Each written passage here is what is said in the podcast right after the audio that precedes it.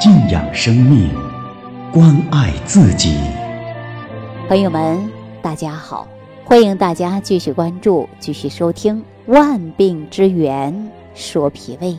那听众朋友，曾经呢，有一位著名的营养学家说过，说一个民族的命运，就是看他们吃的是什么，以及怎么吃的。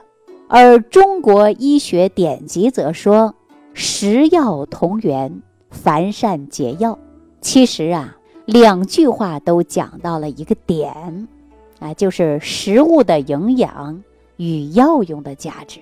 就是因为啊，不同的食物中含有不同的营养，有一些食物呢，还极具有药用价值啊，对某一些疾病呢，有独特的疗效。就比如我们现在被三高人群喜爱的一些荞麦呀、绿豆啊、糙米等等，那这些粗粮啊，都具有降血脂、降血糖的作用。那事实上呢，古人呐很早对食物的药效有了一定的认识。有人认为神农呢便尝百草，当时啊并不是寻找药物。而是寻找食物啊，是在寻找食物的过程中发现一些食物的特殊作用啊。药物呢，只是在寻找食物过程中发现的副产品而已。那无论这个观点呢是否正确啊，它都是属于啊历史研究的范畴问题。大家说是不是啊？但不难说明一个问题，那就是啊，药物最初来源的。是食物，那我在节目当中啊，就提倡啊，药补不如食补。那对于我们现代人来说呀，不仅省去了选择药品的烦恼，而且呢，能够让人呐在食物制作过程中享受的是乐趣。那对于我们现代的人来说呀，就是选择一些啊食补取材呢是非常非常简单啊，也非常容易。那就比如说大枣吧。大枣它就可以补气血呀，有健脾胃呀。山药啊，可以呢补脾胃、滋肺肾的。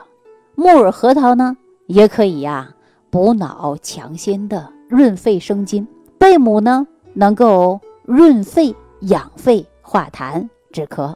大家再说一说芝麻，芝麻呢就能够啊补肝肾、润五脏。何首乌呢，可以延年益寿，哈养肝补血。就是我们家常当中用到的大蒜，大蒜也可以对抗疲劳，防止痢疾啊，降血压呀。还有一些水果也有一些缓解疾病的功效。那比如说枇杷，枇杷就可以止咳啊。我们经常啊就把这个枇杷叶经过炮制啊治疗呢，就是慢性的咳嗽病，对吧？支气管病，然后呢。我们会发现市面有卖的就是枇杷膏，以前大家都有喝过吧？那梨呢？大家说吃梨怎么样啊？它可以清热，是不是啊？所以说我们秋天有很多人做成秋梨膏啊，又可以润肺的。而且呢，荔枝也可以强肝健胰，橘子则润肺化痰健脾啊，顺气的功效。所以说食物啊，我们取材呢非常简单方便，制作起来也不麻烦。是不是啊？可以炖呐，可以熬啊，也可以呢。大家都知道说药补不如食补，食补的好处也非常多啊。但是呢，我们说缺少对食物的这个热情，呃，有一些人呢，往往是三分钟热度啊，说吃这个好，那一下就吃，吃个两天三天怎么样啊？不坚持，是不是啊？感到食补特别是新鲜啊，就动手做了，过几天没兴趣了啊，这个呢是不可取的。所以说呢，一定要坚持啊。一次两次呢，大家说吃什么起不到什么效果，食补呢是需要长期坚持才能出奇效的。我要以前呢在节目当中给大家提到一个健脾的食疗方，大家还记得吗？就是五行健脾散。说到这个方子呢，就是非常经典啊，有很好的健脾祛湿安神的作用。但是呢，经过我们的耐心的制作啊，坚持。把它当做早餐长期吃，那这个方子啊，其实呢，已经啊，啊，很多人都在受益的也有很多人自己都在做的。那您如果说脾胃虚寒，体内呢湿气也比较重的话呀，也可以来试试。当然呢，我在节目当中啊，呃，经常呢会给大家推出一些非常有用的食疗方法啊。您呢有什么地方不明白的，也可以呢随时在我节目的评论区啊，大家可以给我留言嘛，我都会给大家及时的进行回复。另外呢，我还会发现有这样的一个问题啊，有些人呐，总是认为啊，这个外国的进口食品。比我们中国的食品呢有营养啊！说外国人呢不进行食疗，认为食疗呢都是中医的那老套了啊，是过时的东西的，不可信。其实这种看法呀是完全不对的，对吧？我给大家举个简单的例子啊，那前几年呢都说啊这个呢是纳豆很好啊，都吃纳豆。那据说呀，日本向中国推销的这个纳豆。纳豆当中呢含有丰富的尿激酶，啊，具有非常好的保健功能，可以说是健胃解毒啊。可是后来呢，有很多人呐就买回来了纳豆，那发现这个纳豆啊，其实就是我们的豆豉发酵过程中的半成品，而豆豉在中国随处可见，不足为奇。中医自古以来呀，对大豆的药用功效。都有论述，以及说可一日无肉，不可一日无豆的说法，集中体现着中医啊食药同源的理念。那所谓是食补，其实就是根据我们身体的需求，调整我们平日生活的膳食结构啊，科学配餐，注重的就是蛋白质啊、碳水化合物啊。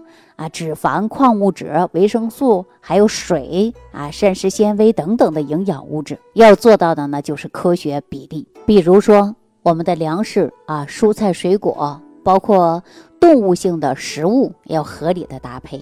那在《红底内经》当中，早就有记载说：“五谷宜为养啊，湿豆则不良；五畜宜为益啊，过则害非浅。”五菜常微冲，新鲜红绿黄；五果当为助啊，力求少而数。气味和则服，尤当忌扁毒啊。就是饮食呢，贵在要有节，切记呢就是过量的食用。这就是我们中华民族对于传统的膳食结构呢有精辟的论述。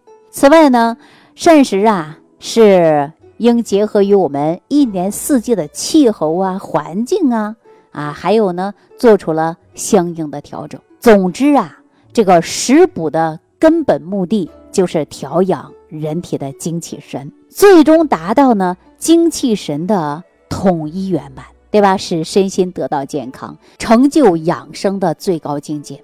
那咱们为什么说药补不如食补呢？啊，俗话说，人吃五谷杂粮，哪能不生病啊？在生活当中啊，人们养成了一种习惯，不管是大病小病，首先呢想到的就是吃药，甚至呢一些呀缺乏中药知识的人啊，把中药呢当成了家常便饭。虽然中药呢补益作用十分显著，但是对人体啊具有保健的作用。啊，但我们常说是药，它也是三分毒啊，对吧？绝对不能长期吃补药。大家说人参好啊，那我们天天吃人参；鹿茸好，天天吃鹿茸。大家说不行，吃完以后补的太过了，也容易上火，是不是啊？凡事呢讲究的就是适量啊，适可而止。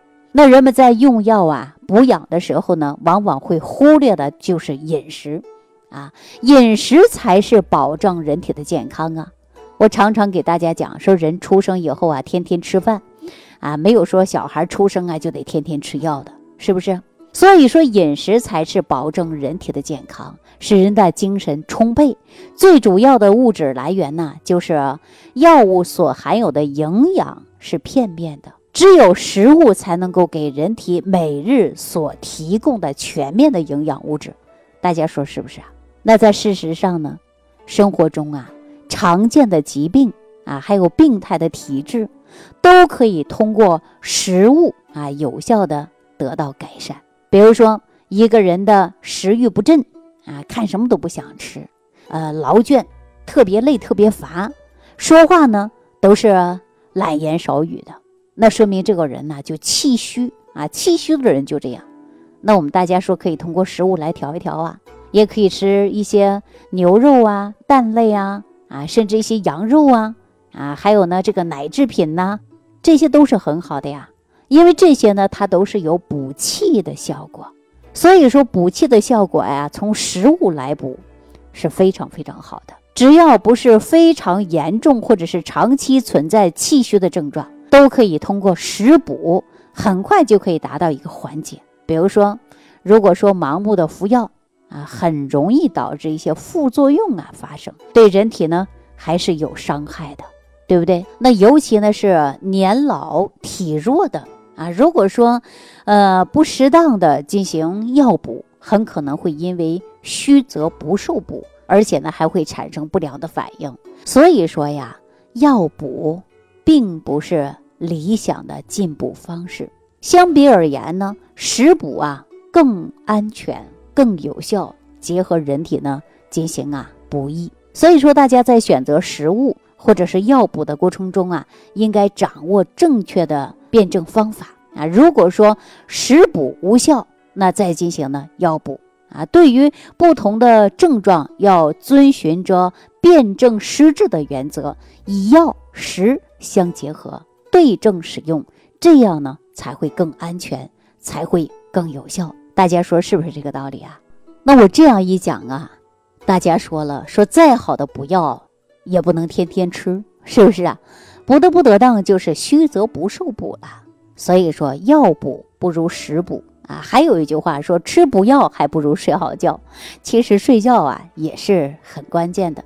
那以后的节目当中呢，我会啊给大家讲一讲睡眠的重要性。好了，那今天呢就跟大家说到这儿了啊！感谢朋友的收听啊，感谢大家给我打个满分。嗯，下期节目当中我们再见。感恩李老师的精彩讲解。想要联系李老师的朋友，请点击屏幕下方的小黄条，即可联系李老师食疗营养团队，获得李老师的帮助。感谢您的收听。